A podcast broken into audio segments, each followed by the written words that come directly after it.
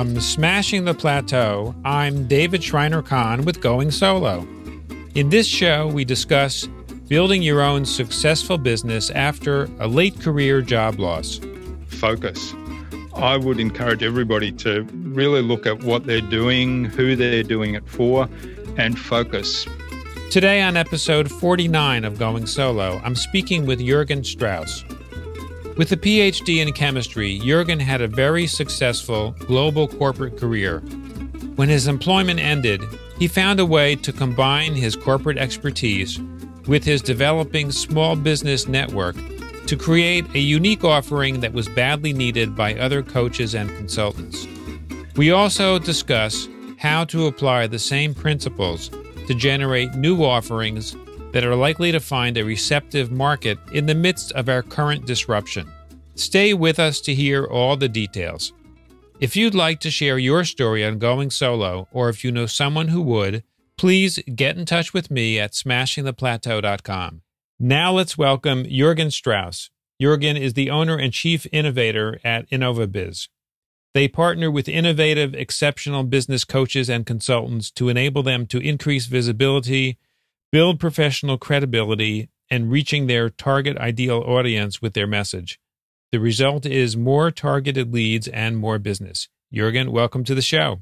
Thanks, David. It's a real privilege to be here with you.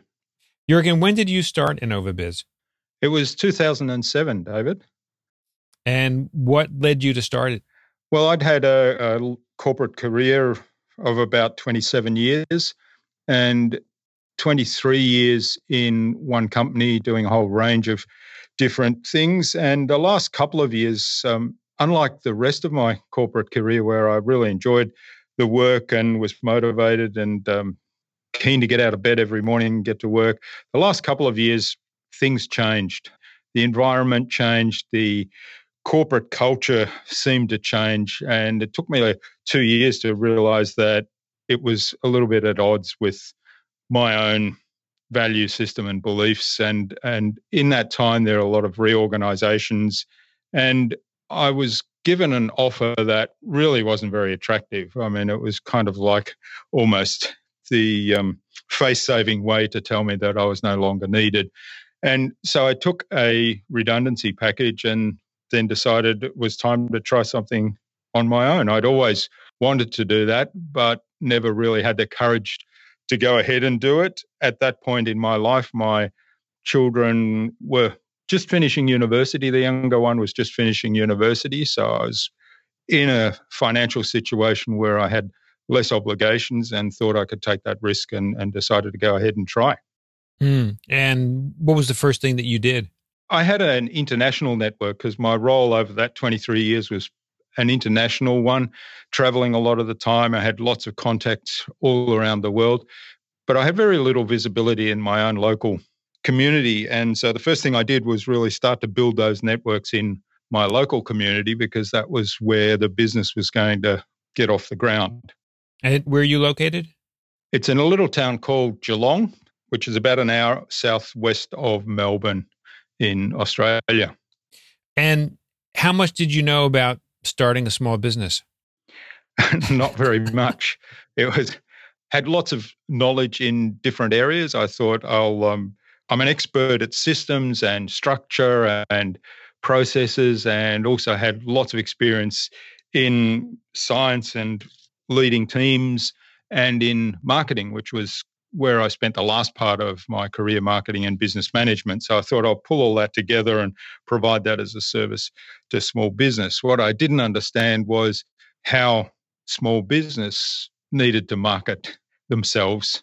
And I had to learn that very quickly. And, and of course, then all the other aspects of business um, I had to transition very quickly from a corporate mindset into a small business mindset, and I didn't realize how different that actually was. Yeah, what what were some of the things that you noticed were really different? One of the things was the I mean, I was always very focused on building relationships with people in my corporate career, but it was the relationships there in translating into small business. It was actually a very different navigation through the web of politics, if you like. I, I thought, well, I'm, I'm sick of politics in the big business. So I want to get out of that. And in fact, in the small business arena, there there's still some politics. It's not. It's less within the companies. It's more between the networks and knowing who to speak to to get introduced to other people and and that was one of the big difference I noticed and particularly when I didn't have that network in the local community um, and I had to build that up one of the other things was um, I had to overcome my reluctance to kind of put myself out there and um, demonstrate what I knew and showcase my expertise in a way that in the corporate world I did, but it was because of the work you did, there was some level of visibility simply by doing a good job. Whereas in, in the small business world, um, nobody sees that you're doing a good job unless you actually put yourself out there and and um, communicate with people in a way that demonstrates that. So, you know, in some ways, to me, at the beginning, that felt like boasting and big noting myself, and I had to learn to overcome that limiting belief. Jurgen, do you think that in the corporate world, particularly professionals with a lot of expertise, are guided to be humble about their their own accomplishments and not toot their own horn the way you really have to do if you're trying to get a small business consulting practice off the ground? In some ways, yes. In some ways, I think I always thought that the people that were in the corporate world tooting their own horns a lot, often there was not a lot of substance behind that. And sometimes they'd succeed in that and then, you know, later on they'd be discovered. Those people that really did a good job and really built good relationships, they kind of they were visible, but they didn't really to me it didn't seem like they were big noting themselves. Yeah. So in in some ways, yes, the corporate environment is quite different. The other thing I think in the corporate environment, in a good company, there's there's a mentoring system in place, and even for people that are looking for mentors and, and are actively seeking to be mentored by somebody, it's a lot easier. Whereas in the small business world, it took me a long time to realize that hey, I I need to find some mentors, and and obviously they're going to be outside my little company um, who can give me some external input, give me some advice, and maybe introduce me to other people who have some influence and have some knowledge outside of my own areas. Mm. And how did you find those mentors, especially the ones who actually could deliver the kind of results that you wanted? Initially, it was through um, a business networking organization. I joined Business Networking International, the local chapter, to start to build those connections that I talked about earlier and identified some people there who were quite successful, who I got on well with, who I admired. And so they became mentors initially. Then I, through that network, actually, I met my business coach and I've been in a relationship with her for, ooh, probably 12 years now, I'd, I'd say. And um, she's been a fabulous influence on me and helped me a lot and introduced me to other people who've been mentors to me as well. So that kind of was a big, big change for me. Yeah, can we go back to the the tooting your own horn theme for a second? because yeah. one of the things I've noticed in the I think there is a big difference between what happens in the corporate world when it comes to talking about yourself versus what happens in the small business world. I do think that in the small business world, you're right. You have to actually talk about yourself. Otherwise, nobody's going to know. But I also noticed that on the flip side, there are some people that are really good at marketing themselves that don't have a lot of substance behind them. Mm. And I'm wondering if you've observed some of the same things and what your take is on that. Yeah, that that you're definitely right. I, I guess there are people that have a gift of promoting themselves, and sometimes there isn't a lot of substance behind that. It's one of those things. I guess you need to trust your own instincts in that regard. Sometimes you hear people talk a lot about themselves and, and they're kind of focused inward, they're focused on themselves. And it makes me wonder sometimes are they um, coming from a place of insecurity? And do they need to talk about themselves in that way because they're not secure about what they know or they're not secure about something else? Um, whereas those people that come from a place of service, but do it in a way that here's something that I know and I want to share with you. And by doing that, they're giving, but at the same time, they're also demonstrating their expertise in that area because they're giving something that's of value to the audience they're talking to. So I think that's that's really the key. And for me, when I get that sense that people are coming from that service mentality and mindset and giving, and then you can assess, you know, is this of value to me? It might might be of value to me, it might not be of value to me, but it might be of value to a different audience. And then that's where I think the balance is. People can talk about their expertise, but they talk about it in the context of service to others. Yeah. And it's interesting how your own instinct when you're listening to them is really critical. Mm, that's right. So, Jurgen, how long into this process did you feel like you were, it took you to get InnovaBiz to kind of take shape and become something that was working well and you felt had some sustainability? I guess I was convinced right from the outset that there was sustainability in what I was doing. What happened early on, though, was the global financial crisis. And I started out initially with, as I said, processes and marketing and systems, and then very quickly realized that marketing was one of the first things that got cut in small business when times were tough. And whilst I said that's actually the wrong way to go about it, I found it very difficult to convince the people that I spoke to at the time. What happened was most people would say, and this was 2007, 2008, when a lot of small businesses didn't have websites. So most people would say to me, "Can you do a website? Can you help me with that? That because I'm prepared to spend some money on that right now."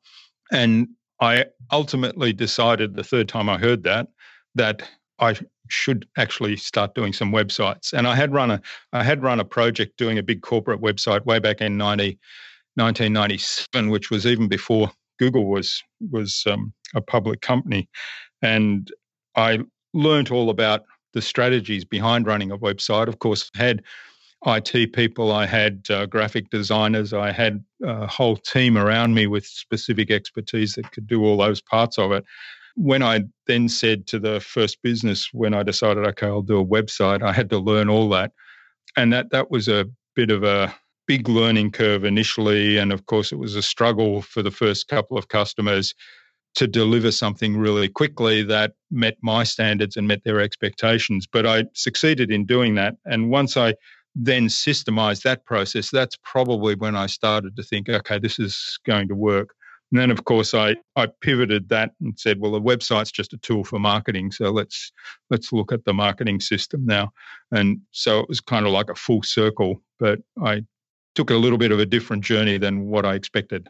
Right, which is what often happens. Hmm. So now let's fast forward to today. You've been in business now for, I guess, about 13 years. Hmm. And um, who's your ideal client? My ideal client are business coaches and consultants that serve the technical and manufacturing industry and the healthcare industry. So, the technical and manufacturing is where my background is. I think the business coaches and consultants are they're in a space where I am as well. So often um, very small business, sometimes solo entrepreneurs, sometimes a, a small team. Um, so I understand their issues around marketing as well, because I have those too.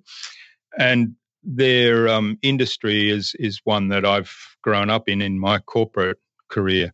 So that that's my ideal client, and and I get on really well with them, and I have a bunch of of clients that fit into that category, and really enjoy working with them. And what are some of their biggest challenges when it comes to marketing? Their biggest challenges probably are around being visible and and doing what we talked about earlier, um, you know, giving information in a way that demonstrates their expertise without big noting themselves. It's it really comes back to that, but also giving that information in a way that then establishes a relationship with the people who they might be able to serve and taking that relationship forward through a customer journey that that leads those people to become lifelong customers. Mm. So, what's an example of coach or consultant? like this? A specific person, you mean? Uh, yeah, you know, not necessarily naming the person, but but um, an example of the kind of person and what they go through and how this how your system can help them. Yeah. Okay. So I have a, an ideal client avatar that I've developed, and and we go through this exercise in a slightly different way.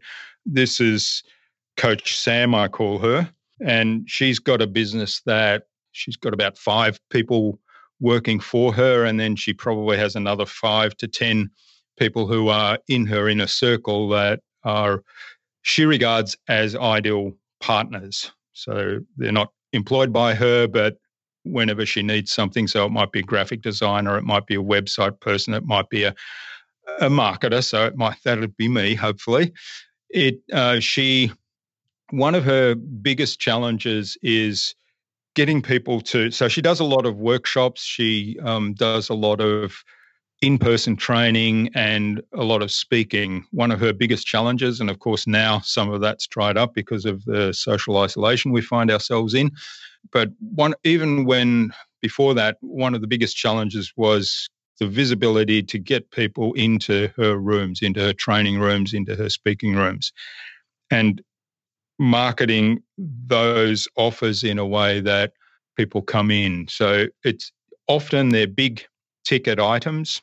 So her struggle sometimes will be how to build a customer journey that starts off with maybe a free resource then a very small investment that starts a, a different relationship because now that person is a client and it's very easy for them to make that small investment from there going forward to making a bigger investment because they start to see the value and start to get a return on that value. So pro- that's probably one of the biggest challenges. The other challenge I think that my ideal client has is um, leveraging the online space in general, whether it be to market or to actually now in the, in the current environment to actually pivot the business so that there's a lot more that they're doing online by way of um, generating um, business and delivering business services or training or whatever it might be online. Let's talk actually a little bit about that pivot because I think um, a lot of people are now struggling, especially if they're consulting work or executive coaching work had been primarily in person. And i yeah. I know people like this that their their work comes from paid speaking before corporate audiences. So internal gatherings that companies may have or at conferences or consulting with teams where they're used to doing this live and being they're traveling all over the world to give these kinds of workshops and speeches, what are some things they could do now to pivot quickly so they don't lose too much income? Yeah, that's a really good point. And I, I certainly have some clients like that who are in that very situation right now. One of the things that I've encouraged them to do is look at how can they run webinars for clients right now. Webinars is is a really big one that that um, is becoming quite popular because their clients are also seeing the value in being able to still interact with them, being able to still participate in some sort of event with them, um, because the clients, their clients, are also in isolation as well. So they, they realize that they don't have access to that person who in the past had been coming to speak to them in person. The other thing I encourage people to do very much, and, and this is one where mindset plays a big role, and I know I've had problems with this in the past, is getting on video and doing video presentations as kind of a give back to a bigger audience and then taking those videos as lead magnets or as a beginning of, of a customer journey. And by doing that, of course, you get experience in talking to a camera, whereas in the past you might have been in front of um, a thousand people on a stage. So it's a, it's a quite a different dynamic, but getting to become good at presenting to a camera gives you the opportunity to pivot and replace that in person uh, experience. And also, opens up some opportunities because the in-person experience, you know, they might travel to one location and, and so they have that one location. But now all of a sudden the, the reach is worldwide, anybody who has access to the internet. Yeah, absolutely. I think what's going to come out of this is um, a number of different kinds of innovations. I've started mm. to hmm. see some of these already, and people that are taking the time to figure out how they can pivot actually may have some great opportunities that will emerge as a result. Yeah, I agree. I think you know there's some fabulous things going on with virtual events, people partnering up to run virtual events, which is actually a lot easier to do online than it is in real life. So if you imagine an event with say 10 expert speakers in 10 different areas to pull that together as a live event is quite a big undertaking and you need a fair lead time. Whereas to do it online, particularly now where um, most people cal- most people's calendars are kind of not as full as they might have been in the past, is something that can be done in a fairly short space of time, and then pulling together that event and making that available to those 10 audiences. So you're not limited to your own audience. You've got 10 audiences now, and then um, those 10 experts can present their topics on that virtual event. And it can be recorded and be available later on as well. Yeah, absolutely. There, there's yeah, there's some some great things that are going on. So, Jurgen if somebody wants to learn more about any, anything that we've discussed, go deeper, or access any resources that you have, where's the best place to do this? The best place is at my website, which is innovabiz.com.au. That's I N N O V A B I Z is the US term for it. Z if you're in outside the US in English speaking language, uh, innovabiz.com.au.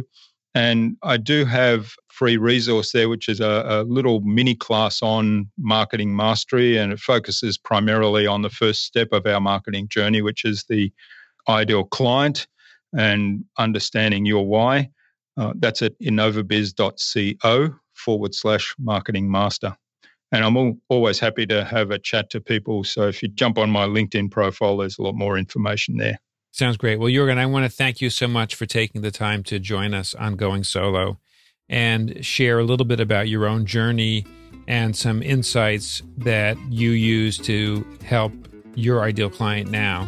My guest today has been the Chief Innovator of InnovaBiz, Jurgen Strauss. Thank you again, Jurgen, for joining us. Thanks, David. It was a privilege to speak to you. When you visit the Going Solo website, you'll find a summary of each episode along with the links we mention on the show. Today, we learned how to focus to generate more business and much more. If you'd like to share your story on going solo, or if you know someone who would, please get in touch with me via our website at smashingtheplateau.com. Remember to subscribe on whatever platform you listen on and leave a review if you can. Thank you for taking the time to listen to our show. I'll see you on our next episode.